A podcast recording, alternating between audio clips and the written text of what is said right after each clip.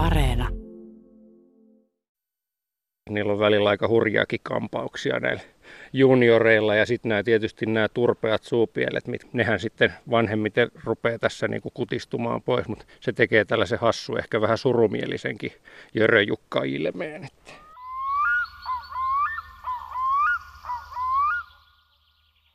Nyt kun kesä on edennyt jo heinäkuun puolelle keskikesään, niin metsät ja rannat ovat aika lailla hiljentyneet. Linnut eivät enää juurikaan laula. Ja siksi onkin vaikea tajuta, että juuri nyt niitä on kaikkein eniten.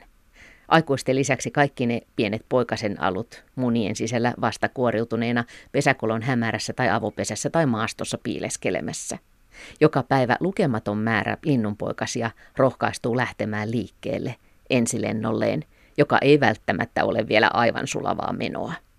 Ja juuri nyt eletään kiivasta harjoittelun aikaa lentotaidon ja ruoanhankinnan harjoittelun, ja voi nähdä vähän hölmösti käyttäytyviä uteliaita poikasia toikkaroimassa yllättävissäkin paikoissa, emojen seuratessa tilannetta huolestuneina.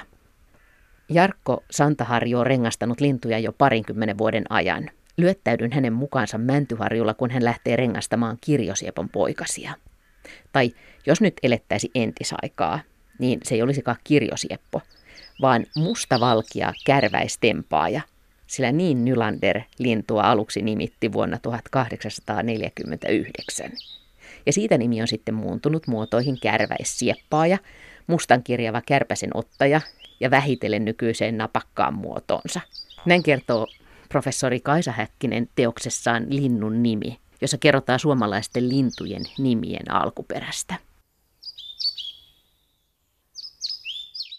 Me olemme joka tapauksessa liikkeellä aurinkoisena vähän tuulisena päivänä Vannekivessä Kallaveden rannassa.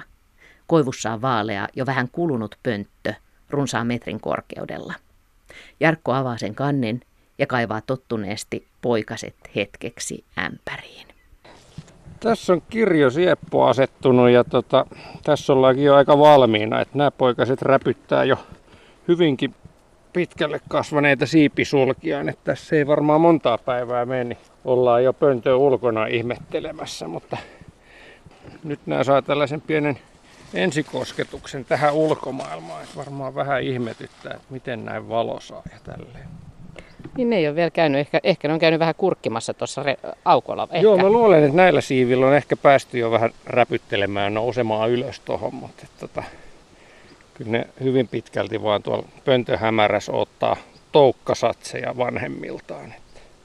Nyt kun mä kurkistelen tänne, niin täällä on tosiaan viisi kaveria, aika hauskan näköistä, kun kaikki tuijottaa sieltä takaisin tämmöisen ämpärin pohjalta ja siellä on vähän talouspaperia pohjalla ja nyt se siis rengasta, että onko emo lähettyvillä?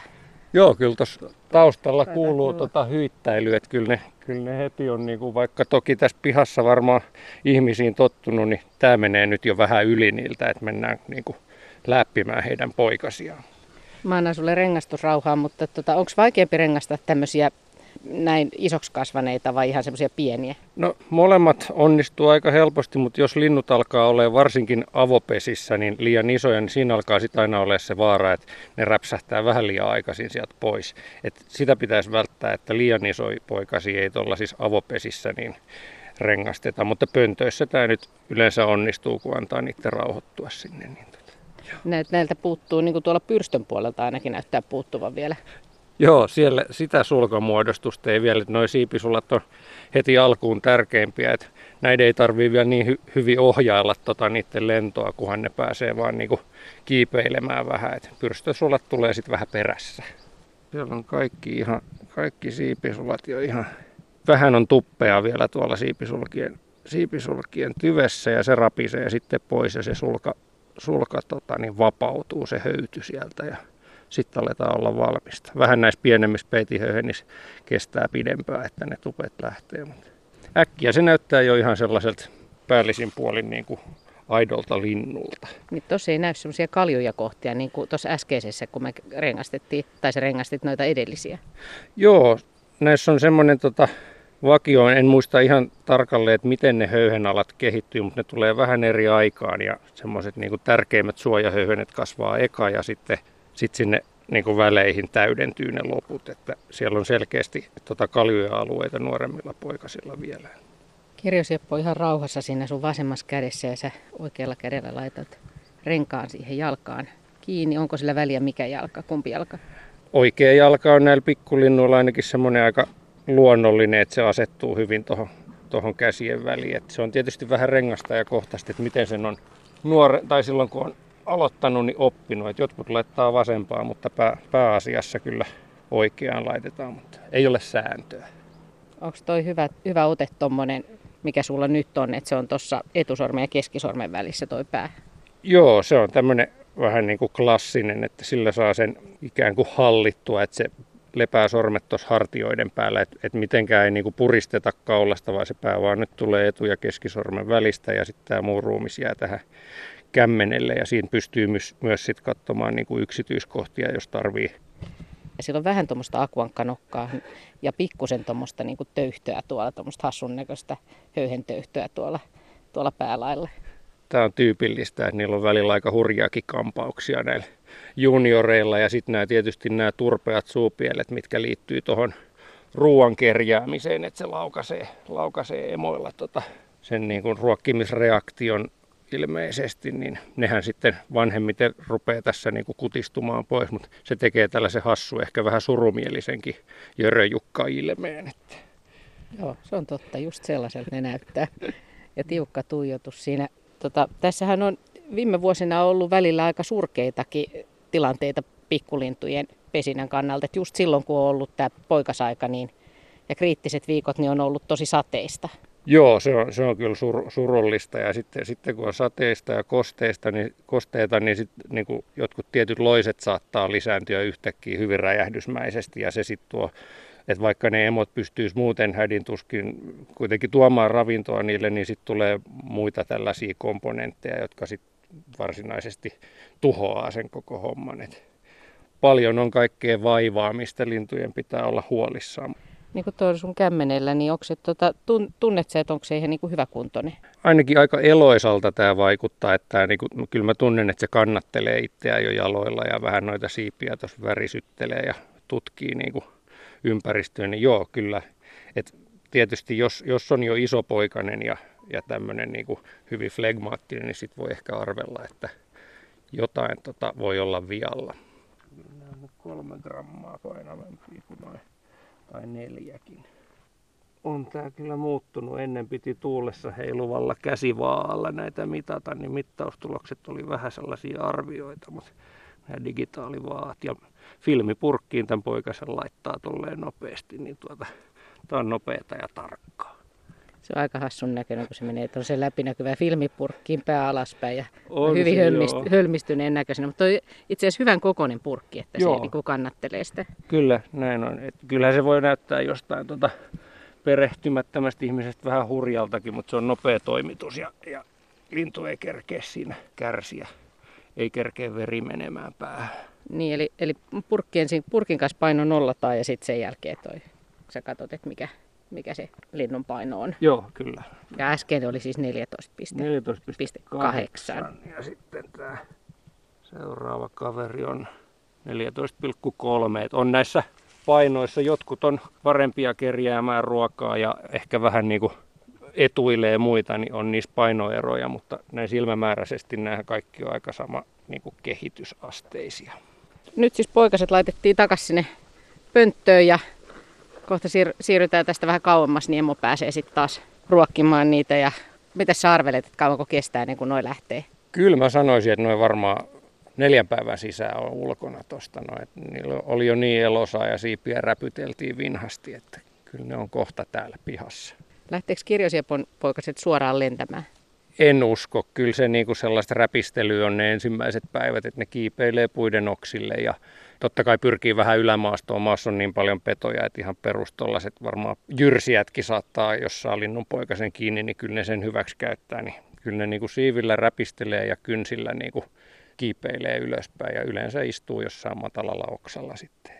Se on aika mullistava hetki varmaan, kun ne tulee, tulee tuolta ulos ja näkee, että oho, tältä tämä avaramaailma näyttää. No se on tosiaan, se on vaikea oikeastaan edes käsittää, kun ei omasta syntymästään samalla tavalla muista mitään, mutta jotain samaa siinä täytyy olla, koska tämä on niin, niin erilainen, että ne on tuolla hämärässä hämäräs ollut niin kuin, ja ootellut vaan, että emon ääni kuuluu tai jalat rapsahtaa tuohon pöntön reunaan ja sitten huudetaan ruokaa, mutta tota, sitten kun pääsee tänne maastoon, niin voi olla aika, aika tota, hienot tunnelmat ja vähän ehkä pelokkaatkin. Muistatko vielä sen, sen, kun sä oot ensimmäisen kerran rengastanut lintuja? Joo, tai sanotaan, että en, en tarkasti, että mä aloitin tuossa joskus, joskus 2000-luvun ihan alussa tai 99 niin kuin harjoittelemaan vähän niin kuin kavereiden, kavereiden vanavedessä, kun siellä oli innokkaita junioreita meitä enemmänkin, niin tota, se tietysti vaatii pitkään niin kuin sellaista harjoittelua ennen kuin saa itse omin päin ruveta rengastaa. Että kyllä niitä ensimmäisiä ihan sit omin, omalla luvalla varsinaisesti omiin nimiin rengastettuja, niin niitä kyllä muistelee aina, mutta se, että kun on ruvennut treenaa, että laittaa renkaita jalkaan, niin sen muistaa, että oli jännää ja oli hirveän varovainen ja voi, mitä tässä voi tapahtua, mutta se muuttuu aika nopeasti rutiiniksi, vaikka tota, varovainen aina ollaan ja lintujen etu edellä mennään. Niin tota. No mitkä sun ensimmäiset omat rengastukset omalla luvalla sitten on ollut? Tässä mennään tuonne 2001 vuoden toukokuulle, kun pääsin tota mentorini Kari Soilevaaran kanssa tuonne Lemlandin Logsäärin lintuparatiisi saarelle ja siellä ruvettiin sitten niin kuin, niin kuin harjoittelemaan sitä. Ja siellä, siellä tuli hernekerttua ja, ja tota, leppälintua ja tällaista niin kuin alkukesän lajistoa, että se taisi olla joskus siinä toukokuun puolen välin tienoilla, kun sinne mentiin. Entäs tähän mennessä osaat yhtään sanoa, kuinka monta lintua olet rengastanut ja kuinka monta eri lajia? Se on pikkasen yli 23 000 nytten tässä tällä hetkellä, en ihan tarkkaa lukua tiedä ja lajeja taitaa olla 203. Kyllähän sitä määrää on tietysti paljon enemmän, että se on aika harvassa enää tässä. Mulla on nyt tosiaan parikymmentä vuotta takana rengastusta, niin aika harvoin enää uusia lajeja tupsahtaa kohdalle, mutta täytyy kyllä myöntää, että se on aina juhlahetki jotain uutta kokea tässä harrastuksessa. No mikä on viimeisin uusi laji? No musta tiira oli semmoinen, kun pääsin tällaisen projektin mukana tonne Länsi-Suomeen harvinaiseen mustatiirakoloniaan. Niitä ei kovin montaa paria Suomessa pesin, niin kaverini jatkaa siellä tällaista projektia, niin pääsin sinne mukaan. Ja oli kyllä hienoa, että tämä oli emorengastusta niin kuin pesiltä ja sitten he kävivät siellä vielä sen jälkeen sitten rengastamassa poikasia, että saadaan niin kuin katettua kaikki. Ja se ei ollutkaan pääasiassa rengastusta, kuten huomattiin, se on pitkäikäinen lintu, niin valtaosa linnuista oli rengastettu jo aikaisemmin ja siitä saatiin ihan arvokasta tietoa, että minkä ikäisiä ne on.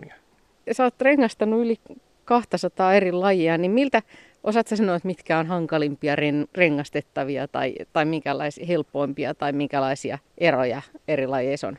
Se tässä on ihan mukava, että se on aina kiva opetella, että minkälaisia nyansseja mikäkin laji, laji tuo, että sehän vaatii, jos rengastat ensin vaikka aamupäivänä sata talitiaista ja sitten tulee hippiäinen, niin se on aivan erilainen niin kuin irrotusprosessi, että kato, nyt meni kirjosieppo jo, jo pönttöön, niin se alkoi heti ruokkimaan niitä.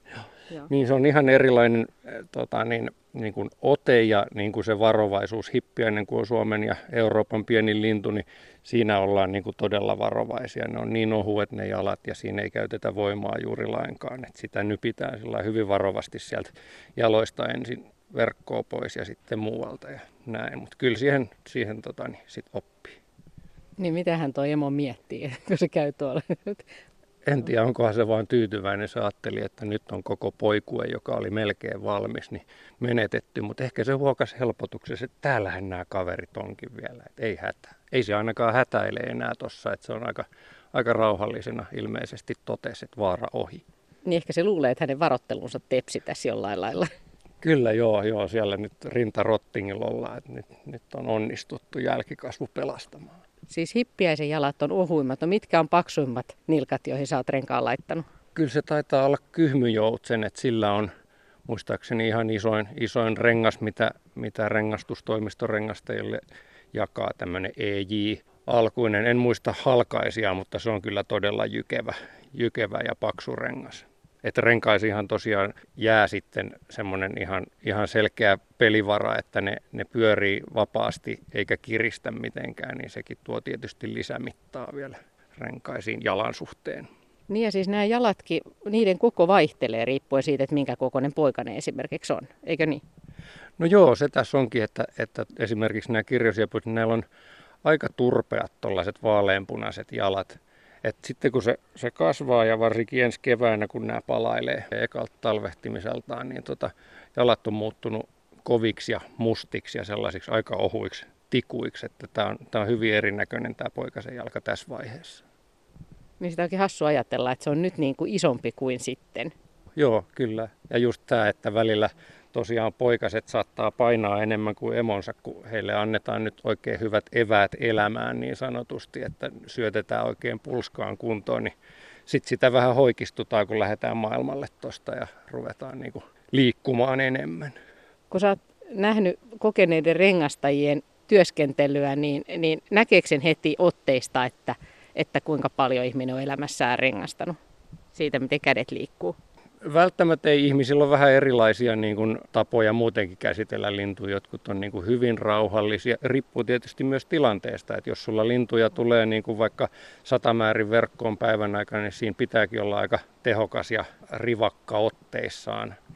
Tota, sitten jos on rauhallisempaa, niin sitten on aikaa just mitata, mutta esimerkiksi syysvaelluksella niin lintuja voi tulla todella paljon, niin jos haluaa pitää kaikki verkot auki, niin sitten pitää niin kuin nopeasti myös irrottaa, että linnut ei saa roikkua liian pitkään siellä. Missä kaikissa tilanteissa lintuja rengastetaan? No on just nämä pesäpoikasrengastukset, jotka on varsinaisesti sitä kermaa siinä rengastus niin kuin datan suhteen, että tiedetään täysin tarkkaan, että, että milloin ne on, ne on niin kuin pesinyt täällä ja tasan tarkkaan miss, missä kohdassa maantieteellisesti. Et sitten kun muuttomatkalla rengastetaan taas verkoilla suuria määriä lintuja, niin ne voi tulla Suomeen vaikka jostain tuolta kaukaa Venäjältä ja sillä, että silloin vaan tiedetään se yksi piste, missä ne on sillä hetkellä ollut. Että sikäli tämä niin poikasrengastus on, antaa arvo, arvokkainta tietoa, mutta eittämättä myös verkkorengastukselle on oma, oma niin kuin paikkansa, että kyllä se kertoo vuosien välisestä vaihtelusta ihan sitten niin kuin Suomen sisäisessä linnustossakin. Puhuttiin äsken, että on yksilöllisiä eroja, on tilanneeroja tietenkin lintujen kannalta, mutta onko jotain semmoisia erityisen ärhäköitä lajeja esimerkiksi, että aina kun sä näet, että aha, että nyt on tämän lajin rengastus edessä, niin, niin sä huokaset syvään, että nyt täytyy olla niin kuin erityisen valppaana. No joo, kyllä sitä tietysti alkuun ihmiset varmaan ajattelee, että petolinnut ja tällaiset, milloin terävät nokat ja terävät kynnet, niin ne on, ne on kaikkein pahimpia, mutta pääsääntöisesti mitä isompi ja pelottavampi lintu, niin sen rauhallisempi se on yleensä sitten niin kuin rengastustilanteessa ja verkossa. Että tota, ja petolinnuillekin on, kun jalat ensin irrottaa, niin nokka ei oikeastaan ole edes niin terävä, että se varsinaisesti tekisi mitään tuhoa. Et kynnet on pahat, mutta ne on aika hyvin niin kuin torjuttavissa oikealla irrotustekniikalla. Et kyllä ihan tuonne pahimpien kärkeen menee närhi, käpytikka, palokärki, että tällaiset lajit, kaikilla on hyvin terävät kynnet, varsinkin noilla tikoilla, että se menee ihosta heti läpi ja sitten se, niin kuin ne puuta nyt hakkaa niin, että pää tärisee, niin tuota, kyllä se luussakin ihan tuntuu sitten. Et muistan pahimpana päivänä, kun olisiko ollut 18 palokärkeä rengastin Hangon lintuasemalla, taisi olla ainakin epävirallinen Suomen ennätys, niin kyllä pikkasen saunassa tykytteli sitten kädet samana iltana, että oli, oli vähän kova paikka, mutta oli kyllä hieno kokemus ainakin näin jälkeenpäin mietittynä. Saatko sä sitten tuota, tietoa näistä sun rengastamista linnuista? Oletko saanut tietoa, että mistä, mistä niitä on löytynyt? Joo, kyllä, kyllä niitä tulee, tulee aika ajoin, että nykyään ikävä kyllä vähenevässä määrin niin kun ihmiset palauttaa enää, koska en tiedä onko siinä joku tämmöinen, että jos esimerkiksi metsästetään jossain tuolla Suomessa tai, tai etelämpänä Euroopassa, niin sitten sit on jotenkin sillä että ei haluta kertoa, että on ammuttu, vaikka ihan luvallisesti se on tehtykin ja tälleen, että se olisi hirveän tärkeää, että, että ne palautettaisiin. Mutta joo, kyllä niitä nyt ehkä ulkomaan löytöjä saattaa tulla muutama vuodessa, että se on aika harvinaista ja iloista, kun tulee. Ja, ja sitten tällaisilla vakiopaikoilla, missä usein niin kuin monet rengastaa, niin sitten vähän niin kuin kaverin linnut saattaa tupsahtaa verkkoon, mutta niistä ei nyt varsinaisesti niin hirveän erikoisia tietoja sit löydy, kun kuulee, että se on kaksi päivää aikaisemmin rengastettu tai, tai pari viikkoa tai jotain. No minkälaisia ulkomaan löytöjä sulle on tullut tietoon? No esimerkiksi varpushaukkoja, mitä siellä Hangon lintuasemalla tulee, tulee nyt tuossa eloku, elokuussa ja syyskuussa paljon rengastettu, niin olikohan se näin, että, että mulla on, olisiko se ollut joku 13 ulkomaan löytöä ja yhdeksästä eri maasta, että ne on niin kuin mennyt hyvin, ja just tuonne niin kuin Puola, Saksa, Ranska, tälle, että kyllä ne niin kuin samoille suunnille kaikki menee, mutta ja sitten niin kuin tapaturmaisesti yleensä löytyy ehkä autoon törmänneenä tai ikkunaan törmänneenä, tai sitten löytyy välillä vaan rengas jostain. Ne on yleensä ikäviä, ikäviä kohtaloita, mutta kyllä niistä arvokasta tietoa kuitenkin löytyy, ja varsinkin sitten tällaisia niin kuin muutoksia voi pidemmällä aikavälillä ruveta, jos niin kuin löytyminen rupeaa painottumaan eri paikkaan, niin silloin voidaan ruveta arvioimaan, että jostain syystä linnut ovat vaihtaneet niin kuin muuttoreittiä tai jopa talvehtimisalueita. Niin, tämä on aika jännittävä tarina, tämä yli sata vuotta rengastushistoriaa. Mä en muista kuinka monta miljoonaa rengastusta ja, ja vapaaehtoisia koko tänä aikana, jotka on sitten, ja sitä kautta ollaan vähitellen saatu ihan tarkempaa kuvaa siitä, että mihin Suomessa pesivät linnut menee. Joo, tämä on, tämä on kyllä ollut hieno asia ja nyt on saatu muutama vuosi sitten kirjoihin ja kansiin on ilmestynyt tämmöinen Suomen rengast, kaksiosainen rengastusatlas, missä lajikohtaisesti kerrotaan sitten tulokset, mitä tällä ollaan saavutettu ja se on kyllä hieno teoskokonaisuus, että siinä saa kyllä, kyllä niin kuin oikein syvä luotauksen tähän. Ja nythän Nestorimme ja tämmöinen suuri idolimme Linkola Pentti tässä poistui poistui keskuudestamme, mutta hän on ollut semmoinen niin kuin oikein vanhalle iälle saakka oikein semmoinen tsemppaava ja, ja tuota niin, niin kaikkien tämmöinen arvostama henkilö. Niin. niin nimenomaan tämä hänen lintututkimuspuolensa hän on ollut hyvin merkittävä, merkittävä lintututkija. Tota, niin ajattelit sä usein, kun sä täällä kuljet lintuja rengastamassa, että sä oot tämmöisen pitkän jatkumon ja ketjun osa? Kyllä, sitäkin tulee jo mietittyä, mutta ehkä, ehkä ne on vähän, vähän liian tällaisia syvällisiä. Lähinnä kun nykyään äänenpainot on vähän koventunut, että esimerkiksi rengastajia kritisoidaan aika paljon lintujen kiusaamisesta ja tällaisesta, niin silloin saattaa helkähtää mieleen Linkolan sanat, että te lintujen rengastajat olette kuitenkin lintuharrastajien kermaa. Aika hyvä. Niin tietenkin, siis tämä koko rengastushommahan pitää tietenkin tehdä huolella ja, ja niin, että linnuille ei sitä mahdollisimman vähän aiheutuu mitään haittaa. Joo, ilman muuta. Että, että tässä on monet tekijät, mitkä, mitkä tota vaikuttaa just sää, lämpötila, tuuli, kaikki siinä pitää tosi monta eri asiaa miettiä ja se on ihan niin kuin ykkösprioriteetti, että linnut ei esimerkiksi tuulessa heilu siellä verkoissa. Että kyllä tämä menee se kärki edellä, edellä koko ajan tämä, tämä homma. Mutta sitten sä oot retkeillyt myöskin tuolla Lapissa. Kerro vähän niistä reissuista. No joo, ne on ollut kyllä yksiä ikimuistoisimmista reissuista, kun siihen liittyy kuitenkin sitä rinkaraahaamista ja hyttystä ja sääilmiöitä ja tälleen, mutta et mä oon päässyt, päässyt erinomaisen kaveriporukan kanssa, jotka on lähtenyt tota Suomessa harvinaista merisirriä kartoittelemaan, että miten se siellä käsivarren Lapissa esiintyy, niin heidän mukanaan päässyt useille tällaisille retkille, että siellä mennään, mennään viikko tai välillä vähän pidempäänkin sitten ihan, ihan siellä kairassa ja, ja katellaan mitä näkyy. Ja lajisto on suhteellisen suppea, mutta maisemat on hienoja ja sitten ne lajit, mitkä siellä asuu, on niin karujen alueiden spesialisteja, että niillä on, niissä on semmoinen oma hohtonsa. Kuten esimerkiksi?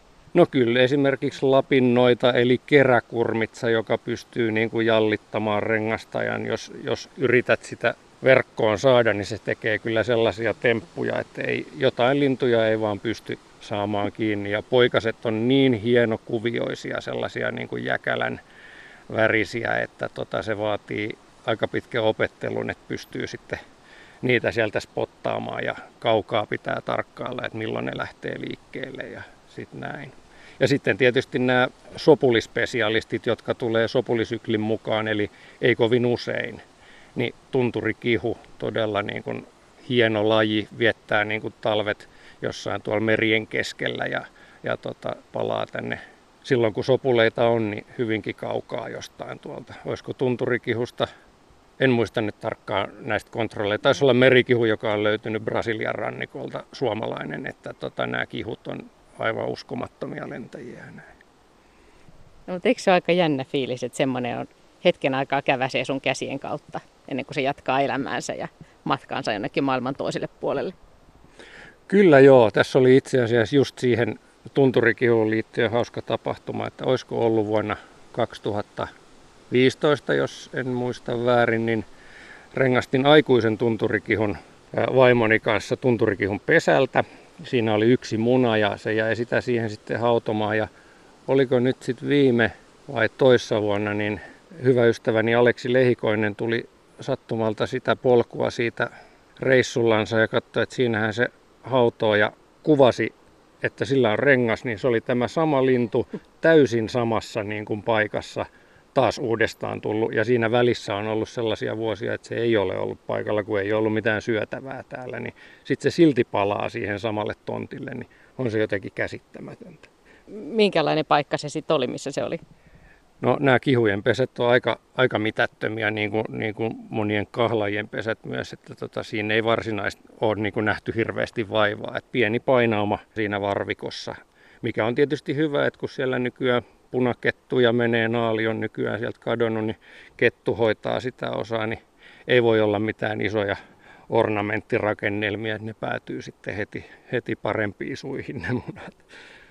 Mutta ihan, ihan liikuttava, se on siihen samaan pieneen painaumaan tullut takaisin. Joo, siis kyllä se tuntuu ihan, ihan uskomattomalta. Se sattuu myös olemaan tämän lajin ikäennätys, että kun niitä, niitä kontrolleja ei hirveän paljon ole aikaisemmin niin kuin saatu, niin tota, siinä oli vielä tämmöinenkin, että olisikohan se nyt sitten ollut sen viisi vuotta, mikä nyt on tunturikihulle vähän, että rengastin sen yli kolmevuotiaana pesivänä ja se oli edelleen saman näköinen, että se oli jo silloin vanha lintu, kun se rengasti.